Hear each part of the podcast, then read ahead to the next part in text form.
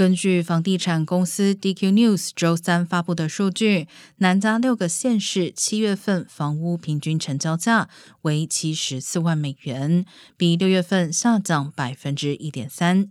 这也是在房贷利率上升压力下，连续第三个月出现房价下跌。整体来说，比起今年春季的房价高峰，买方现在可以用更低的价格买房。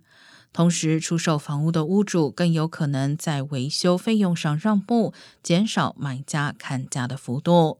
不过，七月份的销售价格中位数仍比一年前高出百分之八点八，房屋成交价格可说只是涨幅缩小，不一定意味着房价会出现负成长。